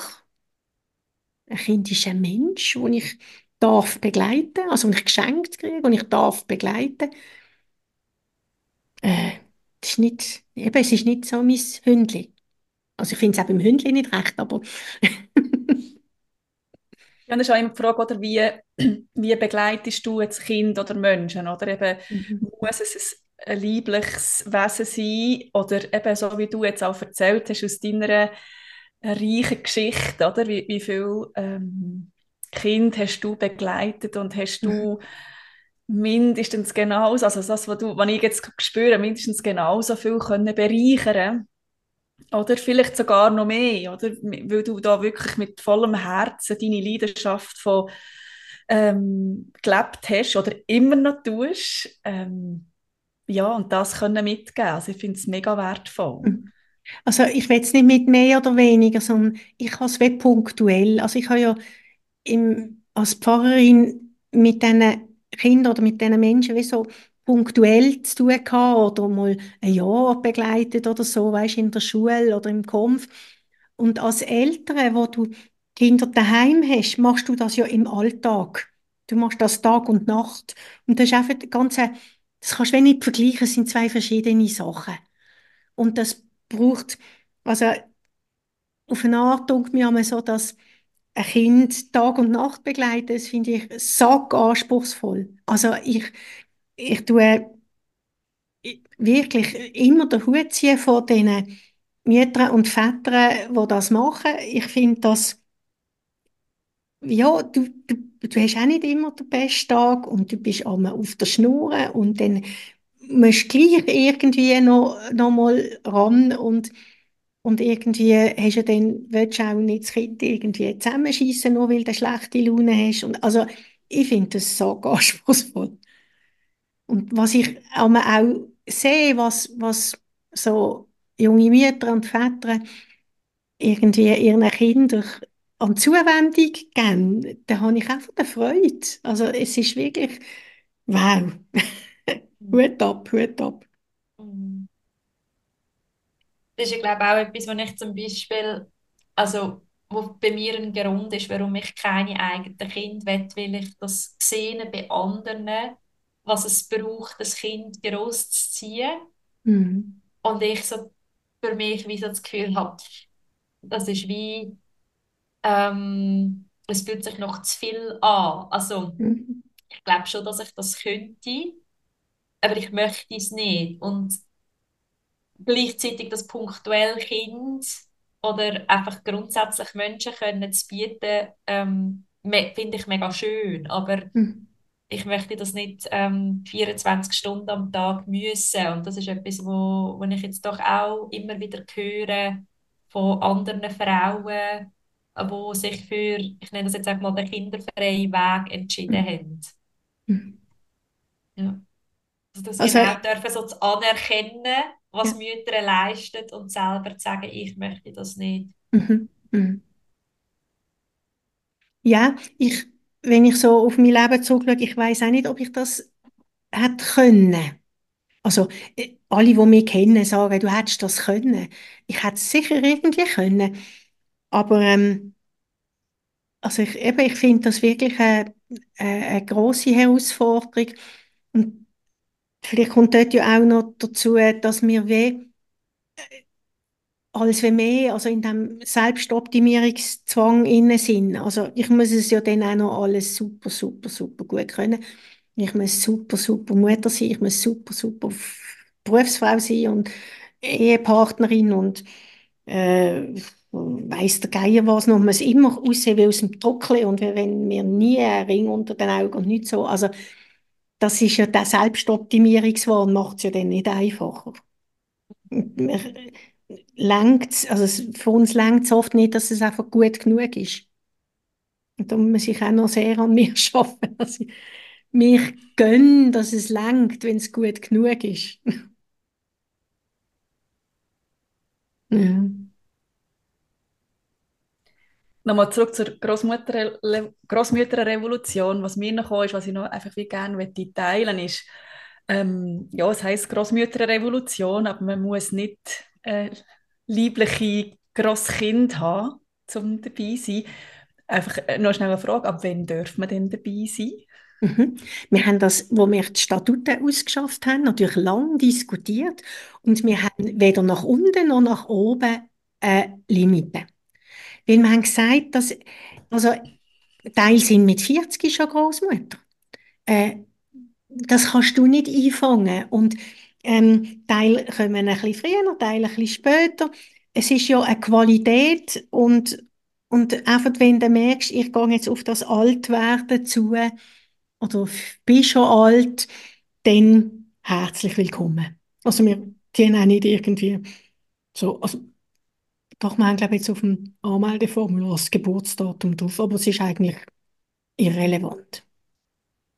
Was habt ihr so für eine Range an Mitgliedern? Also für eine Spannweite? Mhm. Also, gerade der Übergang jetzt vom Mikrokulturprozentprojekt in Verein hat sich gezeigt, dass so die Pionierinnen, die jetzt irgendwie so ungefähr 80, Mitte 80 sind, haben gesagt, ja, wir dienen jetzt das gerade so als Anlass nehmen, um uns auch verabschieden aus der aktiven Zeit. Ähm, weil sich einfach in dem Alter dann nochmal deutlicher zeigt, dass einfach Kräfte nicht mehr für alles, was man noch gerne mich länger. Und äh, von dem her sind wir jetzt quasi die jungen, alten Frauen, die jetzt übernommen haben. Und wir sind jetzt so, ja, so etwa Mitte 60 bis 70, also wo jetzt so die Karren ziehen und also so ungefähr zwischen 60 und 80 sind die meisten. Also es hat auch ältere, also es ist und, und wir sind ganz stolz, wir haben schon 133 eingeschriebene Mitglieder. Und dort ist auch, das ist zum Beispiel jetzt auch wegen Inklusion, oder? Das ist uns ganz wichtig, dass nicht nur die, die jetzt finanziell gut genug im Alter unterwegs sind, können mitmachen, sondern dass wirklich jede, die will, kann mitmachen. Und zwar kann man den Mitgliederbeitrag frei wählen zwischen 9 und 999 Franken. Total. Ja. Und es ist, das weiß ja dann niemand, wer wie viel einzahlt. Und das finden wir ganz wichtig, weil im Jahr 9 Franken, das kannst du noch irgendwie am Maul absparen. Äh, aber wenn jetzt irgendein ein Beitrag wäre, der dann höher ist, kannst du das eben allenfalls nicht. Und bei uns kann man auch mitmachen, wenn man nicht eingeschriebenes Mitglied ist. Wir haben gesagt, wir können jetzt nicht an, da irgendwie äh, bist du bist eingeschrieben oder nicht. Also, äh, Hauptsache machst du mit und ja. bist gut und setzt dich an aufgekommen, ob es irgendwie noch eine Urgroßmütterrevolution bräuchte dann für, für das vierte Lebensalter. Also für die, die du jetzt eben angesprochen hast, äh, für die Pionierinnen quasi von der mhm. Großmütterrevolution, aber die, die würden dann eben logischerweise nochmal anders aussehen. Ähm, mhm. Weil eben, wie du gesagt hast, einfach dann äh, die Lebenswelt einfach sich auch nochmal fest verändert. Ja, also das Alter haben wir sehr fest im Blick. Also schon von, wir von den Pionierinnen, die haben mehrere Arbeiten auch geschrieben, Forschungen gemacht.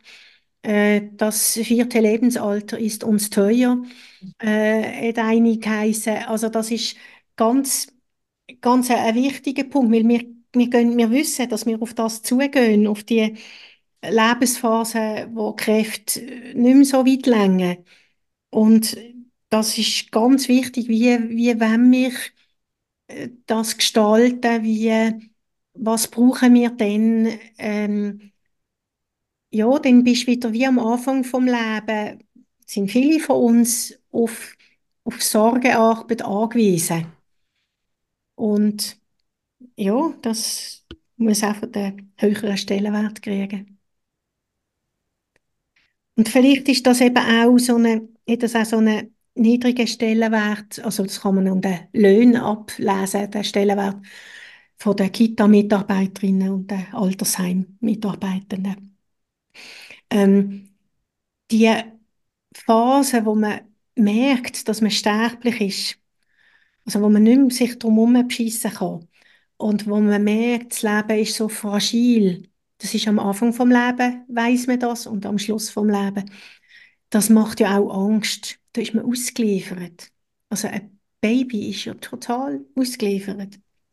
Äh, wenn du schwer krank bist, egal welches Alter, oder wenn du hochbedagt bist, wo du wirklich Kräfte nicht mehr hast, um alles selber zu machen, die ausgeliefert sein, die, die Fragilität, ich, das macht uns auch Angst. Das ist, wie, wie ist das denn? Wie, wie fühlt sich das an, wenn ich angewiesen bin auf andere und wenn die, die nicht nett sind mit mir? Das ist schlimm. Das ist einfach schlimm. Und, und ja, wie, vielleicht tut man es darum so ausblenden, weil man denkt, ja, mir passiert es dann nicht. Das ist wie beim Rumpelstilzchen, wenn mein Name niemand weiß, dann, dann habe ich gemacht, oder? Nein, das kommt auf alle irgendwie zu. die These, die Verdrängung führt dazu, dass wir dieser Arbeit äh, so einen niedrigen Wert ich, Vielleicht hat es einen Zusammenhang. Mhm. mhm. Spannend. Was ich schön finde, wenn ich dann mal so ein bisschen noch ein bisschen reifer werde und äh, dann hoffentlich auch an dieser Grossmütterrevolution beitreten, ähm, ich finde es auch so inspirierend, eben, es heisst Großmütterrevolution, du hast vorhin darüber geredet. Und ich, ich behaupte jetzt einfach mal, dass sehr lang, oder, ähm, auch dort wieder so ein bisschen die, Rolle von der Frau auch dort klar ist oder, dass man zuerst mal eigen, nein, sorry, liebliche Kind ähm, hat und dass man dann zur Großmutter wird, wenn dann die liebliche Kind wird haben, oder? Das heißt, es ist immer eigentlich Care-Arbeit. Mhm. Und ähm, was ist, wenn man das nicht hat? Wer ist man denn, wenn man das nicht hat? Mhm. Und dass man, also ich habe das Bild, also eben, das ist so das Bild auch dort und ich sehe es auch immer noch so ein bisschen im Aussen bei Freundinnen, bei Bekannten, ähm, dass wenn man gerade nicht mehr im äh, Erwerbsalter ist und ähm, Kind hat, respektive Grosskind, dass dann oftmals ähm, zu diesen Kindern auch geschaut wird, dass auch dort wieder Care-Arbeit gemacht wird und das soll bitte jede für sich entscheiden, oder, was stimmig ist. Und gleichzeitig gibt es aber auch noch mehr im Leben. Oder? Es ist dann nicht einfach, oder ich bin pensioniert und jetzt darf ich zu meinen Enkelkindern schauen, sondern ähm, es ist ein neuer Lebensabschnitt und es öffnet einem ganz viele Möglichkeiten. Mhm. Und ähm, gerade heute, wo, wo man oft ähm, noch gut, also physisch auch gut zu Weg ist, gesundheitlich gut, mhm. ähm, was kann man machen? Und, und äh, ja, das inspiriert mich einfach auch dort wieder. Ich werde keine Großmutter sein, im Sinne von, ich werde kein Enkelkind ähm, keine lieblichen Enkelkind haben. Also, ähm, und auch wenn ich das sowieso finde, das muss man dann nicht machen mit Care-Arbeit, aber was, ja, wie kann ich mich auch dort engagieren, oder? Mhm. Und, und, das ein bisschen mit Gleichgesinnten, ähm, ja, mich austauschen und, und eben Neues erschaffen oder revolutionieren. Mhm.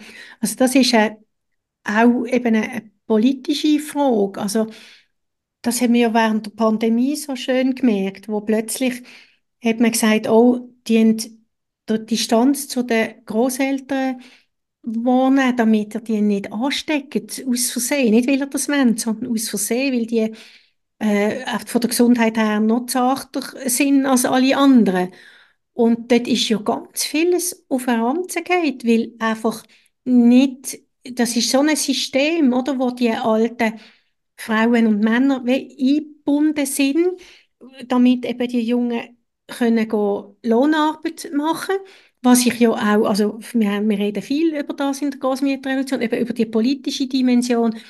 Ähm, einerseits will man den Jungen das ermöglichen und hilft beim Kinderhüten. Und andererseits ist uns völlig bewusst, mit dem, die wir eigentlich das patriarchale System fortschreiben. Äh, und dann, ist, dann bist du so ein bisschen hin und her gerissen zwischen, ja, ich will doch jetzt meinen Jungen die Unterstützung geben, damit sie eben können beruflich irgendwie äh, auch, auch die Frau weiterkommen und, und gleichzeitig weisst genau, mit dem tue ich eigentlich das System stützen. Also das ist für viele wirklich so eine, äh, ein, bisschen, äh, ein Dilemma.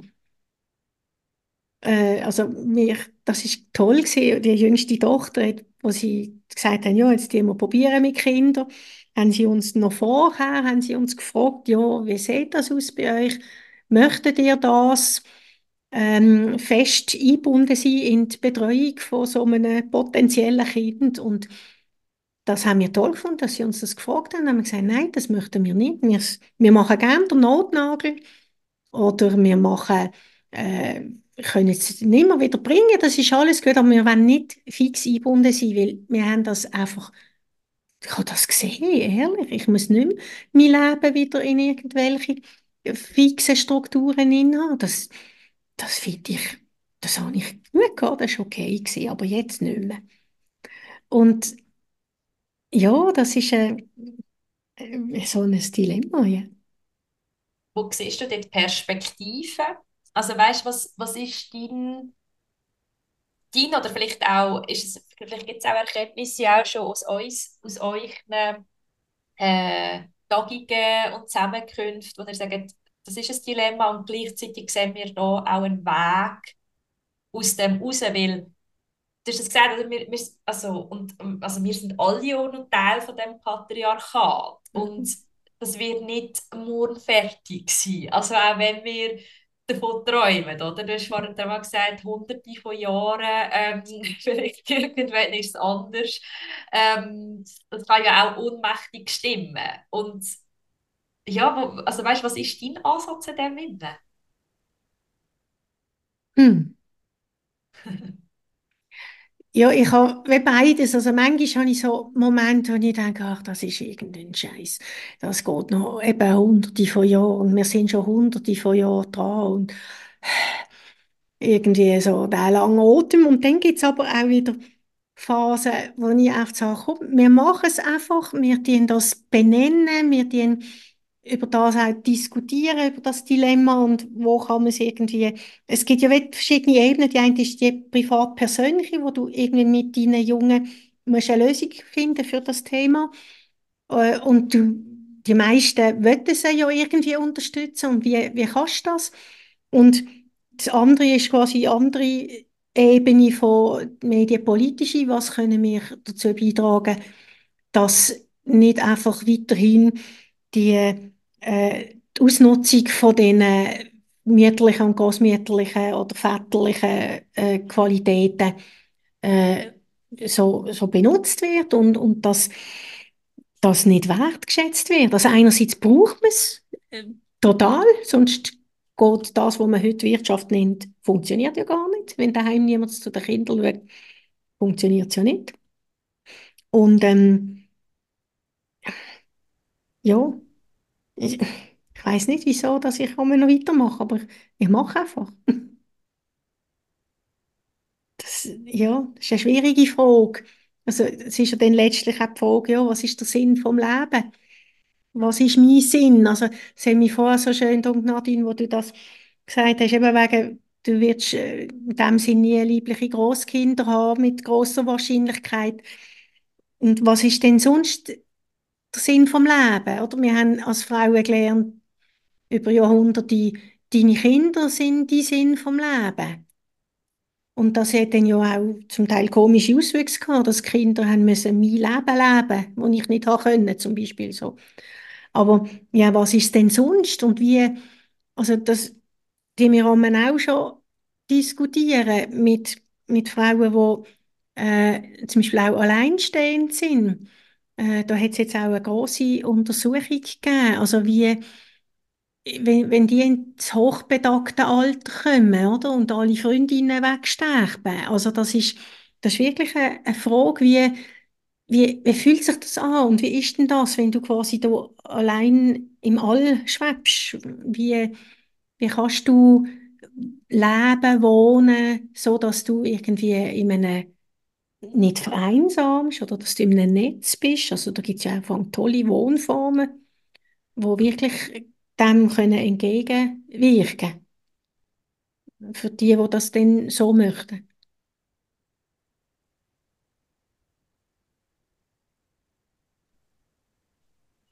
Ja, ich finde es spannend, eben, dass einerseits, ähm, wir haben das in der letzten Folge so ein diskutiert, wenn Kind im Leben hast, sind gewisse Sachen wie vorgeben, wie dein Leben mhm. vonstatten geht. Und wenn du dich ähm, gegen liebliche Kinder entscheidest, dann ist ganz viel offen. Das ist eine gewisse Freiheit, aber mhm. Freiheit kann, ähm, ja, gibt ganz viele Möglichkeiten zum Entscheiden und das macht es nicht immer nur einfach. Mhm. Mhm. Und ähm, ja, aber gleichzeitig auch spannend, oder? Wenn man, wie, wie du auch erzählt hast, so, wenn man sich am Leben hergibt ähm, und einfach mit dem Fluss geht, ähm, kommen plötzlich verschiedenste Menschen ins Leben oder verschiedenste ähm, Situationen, Projekte, die man sich jetzt gar nicht vorstellen kann. Oder? Mhm. Und dass es manchmal ähm, einfach auch gut ist, sich dem herzugeben und gar nicht so viele Pläne zu machen und ähm, auch ein bisschen Vertrauen. Das habe ich bei dir auch ein bisschen rausgespürt. Du mhm. hast auch, glaube viel Vertrauen gehabt oder immer neues Leben. Ähm, mhm. Ja. Mhm. Ja, ich staune aber ich habe das, ja. Mhm. Gibt es noch irgendetwas, Rosmarie, was du noch gerne möchtest in diese Episode bringen? Irgendein Thema oder irgendetwas, was du findest, über das haben wir noch nicht geredet?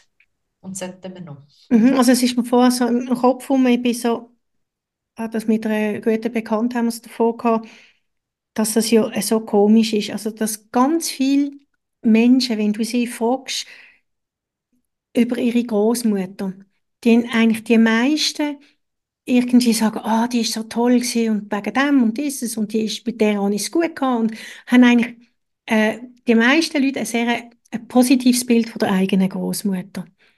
Und gleichzeitig ist in unserer Kultur ähm, der Stellenwert von Großmüttergeneration, also ja, der tendiert gegen null. Also außer dass sie noch Geld ausgeben, das ist ja noch nicht, aber ja. Aber ähm, das ist so eine, ein komischer Gap. Also das verstand ich irgendwie nicht, nicht richtig. Das fände ich ein spannendes Forschungsfeld. Also warum sind quasi die persönlich privaten Erfahrungen mit Großmüttern eigentlich großenteils positiv und gleichwohl hat äh, die alte Frauen aus der gesellschaftlichen, gesamtgesellschaftlichen Wahrnehmung heraus verschwinden. Also in den Zeitungen siehst du kaum alte Frauen, außer immer die gleichen drei, ähm, wie sie gerade einfach irgendwie äh, die Weltbank leiten oder irgend so etwas, oder das ist eher die Ausnahme. Äh, warum das? Also, bei, also der Clooney, der ist immer noch ein Sexsymbol, ist auch ein alter Mann. Ja, also ja. Wo, warum? Und, und, ja, gelungen. Mhm. Ist wirklich gelungen.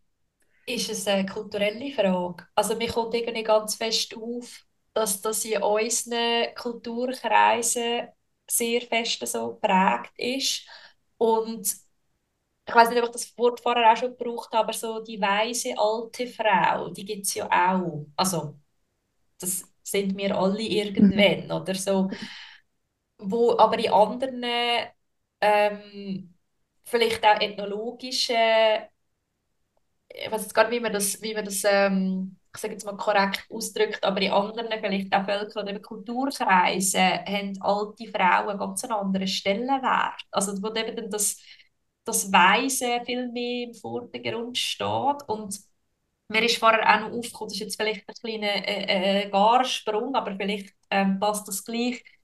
Ich bin äh, vor, es ist mittlerweile über zehn Jahre her, mal in Argentinien gewesen und dort hat es zu der Zeit von, ich glaube, von Pinochet, also von dieser Diktatur, sind ganz viele ähm, Menschen verschleppt worden und nie mehr zurückgekommen. Und dann hat es so einen Aufstand gegeben. Ich kann leider nicht mehr sagen, wie der geheissen hat, aber ich habe das dann selber... Madre della... irgendein Platz ja, oder so? Plaza del, del Marsa oder so. Also es ist, ich habe das dann selber miterleben, weil mir zufällig, es ist immer irgendwie an einem bestimmten Tag im Monat, wo die seit mittlerweile irgendwie 30 Jahre laufen die um einen Brunnen und ja. wir sind genau an dem Tag in, in Buenos Aires und haben das gesehen und es hat mich wirklich, ja. das hat mich so berührt und die mhm. Frauen, die sind, die haben da wieder, also es ist eine Widerstandsbewegung, die sie formiert haben ähm, oder was sich formiert hat und die sind respektiert worden, weil sie Mütter sind.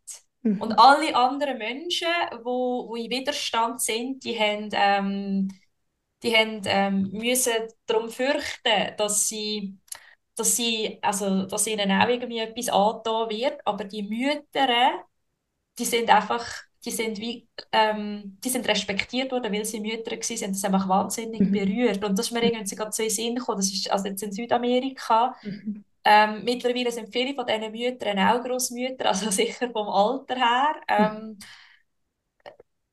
ja, ob, ob, das irgendwie kann ein Erklärungsansatz sein Ich finde, also das ist etwas, was mich ganz bestimmt, also es gibt vieles, finde ich, aus dieser Episode, wo mir, in mir wird nachwirken, das auch. Also der, ja, wo, wo, wo liegt die Differenz? Mhm. Also habe ich dich richtig verstanden? Du meinst schon eigentlich ähm, vor allem Großmütter oder alte Frauen und nicht die Männer? Oder hast du das Gefühl, auch alte Männer, oder eben, du hast jetzt den George Clooney erwähnt, oder, wo nach wie vor... Also oder? die meisten Staatspräsidenten sind älteren Datums, sage ich jetzt ja. einmal. Ja, ja, also jetzt gerade gestern also, gelesen, der Joe Biden ist 81, der ja, US-Präsident. Also. Ja, ja, eben, also es, es, ich denke, das ist wirklich, also alte Frauen haben ganz selten Macht. Ganz mhm. konkrete alte Frauen haben selten Macht. Und als Gesamtgesellschaft ist auch der Stellenwert, also es ist, es ist nicht sexy, wenn du sagst, ich bin eine alte Frau. Darum zucken ja die meisten zusammen bei diesem Wort. Ich frage mich dort ein bisschen, ob das nicht auch noch weißt, mit äh, mit dem gebärfähigen Alter zu tun hat. Also weißt, dass wir Frauen eben nach wie vor, äh, wahrscheinlich ja unbewusst, ähm, sozusagen über das definiert werden. Mhm. Oder dass eine junge Frau bis eben so ungefähr plus minus 40, sage ich mal, mhm. ähm, oder kannst du Kind gebären, also du bist sozusagen auf dem Markt. auf dem Markt und äh, du bist ähm, ähm, wertvoll, weil du kannst Kind gebären für die Gesellschaft, für die Wirtschaft mhm. und so weiter, oder? Mhm. Und mit einem weiblichen Körper ist es einfach so, dass der irgendwann nicht mehr kann gebären, oder? Mhm. Und das heißt also wir altern ja genau gleich wie ein, ein Mann, wie ein männlicher Körper aber ja, ich lustigerweise, weiß nicht warum, eben auch gerade irgendwie gelesen, dass der Robert De Niro noch gerade wieder Vater geworden ist oder ja. vor kurzem, denke ich so, ja. Also super, nicht so, wenn so einen alten Sack als Vater hast, ja super, der erlebst du ja gar nicht mehr. Ja, und, und, aber weißt du, aber wie, wie gross ist die Empörung? Ich weiß es nicht, also ich, ich lese und höre das Zeug eigentlich nicht, aber es ist irgendwie einfach anders, als wenn eine Frau jetzt irgendwie mit 50 noch irgendwie ähm, schafft, lieblich, ein liebliches Kind auf die Welt zu bringen. Oder? Das ist mhm. einfach anders. Und ich frage mich, oder, ob das, das ähm, die ähm, dauerhafte ähm, Junge, dass das, mhm. der Jungbrunnen einfach eigentlich immer sein sollte, oder? Und dass das, das Junge, das, das Gebärfreudige, dort, dort das wird mega geschätzt und, und wird aus wertvoll, oder? Und mhm. wenn dann das aufhört, das leider nach wie vor, und ich hoffe, und ich bin dort, finde das schon mega wichtig, dass man dort auch wieder einen, andere ähm, Haltung bekommt, ähm, aber dass einfach nach wie vor so ist, dass dann der Wert von der Frau abnimmt. Mhm. Ich Wird nicht. auch also, unsichtbar.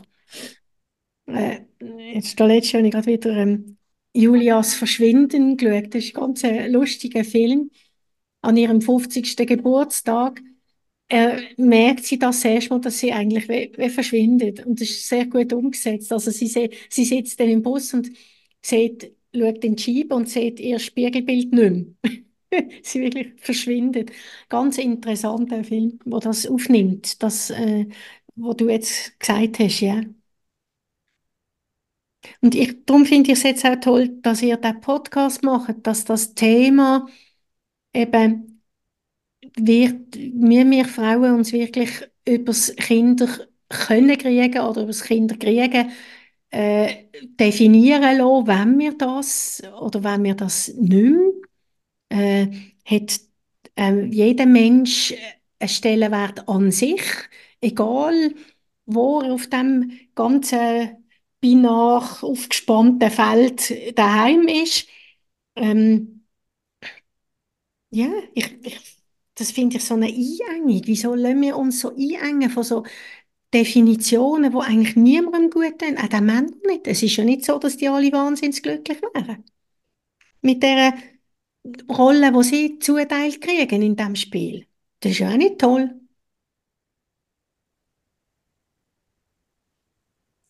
Ich finde das eigentlich gerade ziemlich passendes Schlusswort, liebe Rosmarie.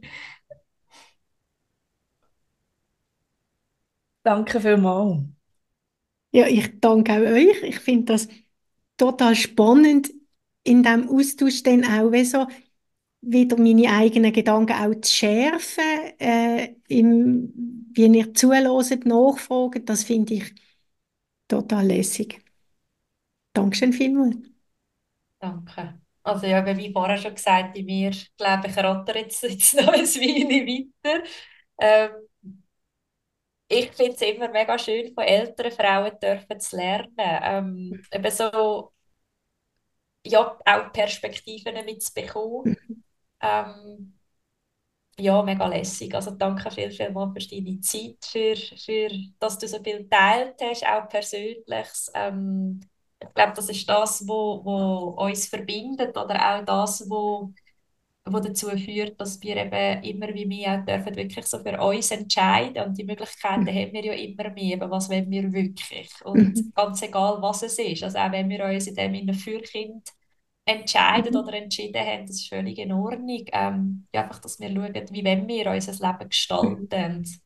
welche Strukturen wollen wir weiter mittragen und welche wollen wir versuchen weiter zu verändern und dass es eben ein Miteinander ist. Ja. Wir werden deine, äh, also wir dich verlinken, auch noch mit der Großmütterrevolution. Mhm. Ähm, falls du noch mehr Links hast, die du gerne möchtest teilen, kannst du uns die noch schicken. Dann wir das auch alles in die mhm. Show Notes rein, in die sogenannten. Das ist der Text, der jeweils unter diesen Podcast-Episoden mhm. erscheint. Ähm, ja, und irgendwann kreuzen sich unsere Wege vielleicht wieder. Das wäre mega toll. Ja. Bis bald. Bis bald. Danke. Alles Gute an euch zwei auf eurem Weg. Ist mhm. Danke dir auch. Danke viel, viel mal fürs Dabeisein bei dieser Episode. Und da wir ein unabhängiger, junger Podcast sind, sind wir für die Produktion von dieser ersten Staffel auf deine Unterstützung angewiesen. Du kannst uns unterstützen mit einem Beitrag nach Wahl und den uns auf Wind überweisen auf 078 915 22 27 oder via IBAN-Nummer, die ist in den Show Notes unten verlinkt. Du kannst aber auch ein Abo machen auf Steady und dort von zusätzlichen super Benefits profitieren. Und wenn du findest, hey, mega, mega toll, was ihr hier macht, ich habe Lust, gerade eine ganze Episode zu sponsern, dann schreib uns gerne ein E-Mail auf hallo at kinderfreie-frauen.ch. Auch diese Infos findest du in den Show Notes. Merci viel, viel mal für jede Unterstützung. Wir freuen uns immens über jeden Beitrag, der reinkommt. Wenn dir die heutige Episode gefallen hat, dann freuen wir uns, wenn du die mit deinem Umfeld teilst. Und wir freuen uns auch über die wunderbaren fünf Sternchen oder eine Bewertung auf deinem Podcast-Medium. Schön bist du dabei gewesen. Danke fürs Zuhören und bis zum nächsten Mal. Tschüss.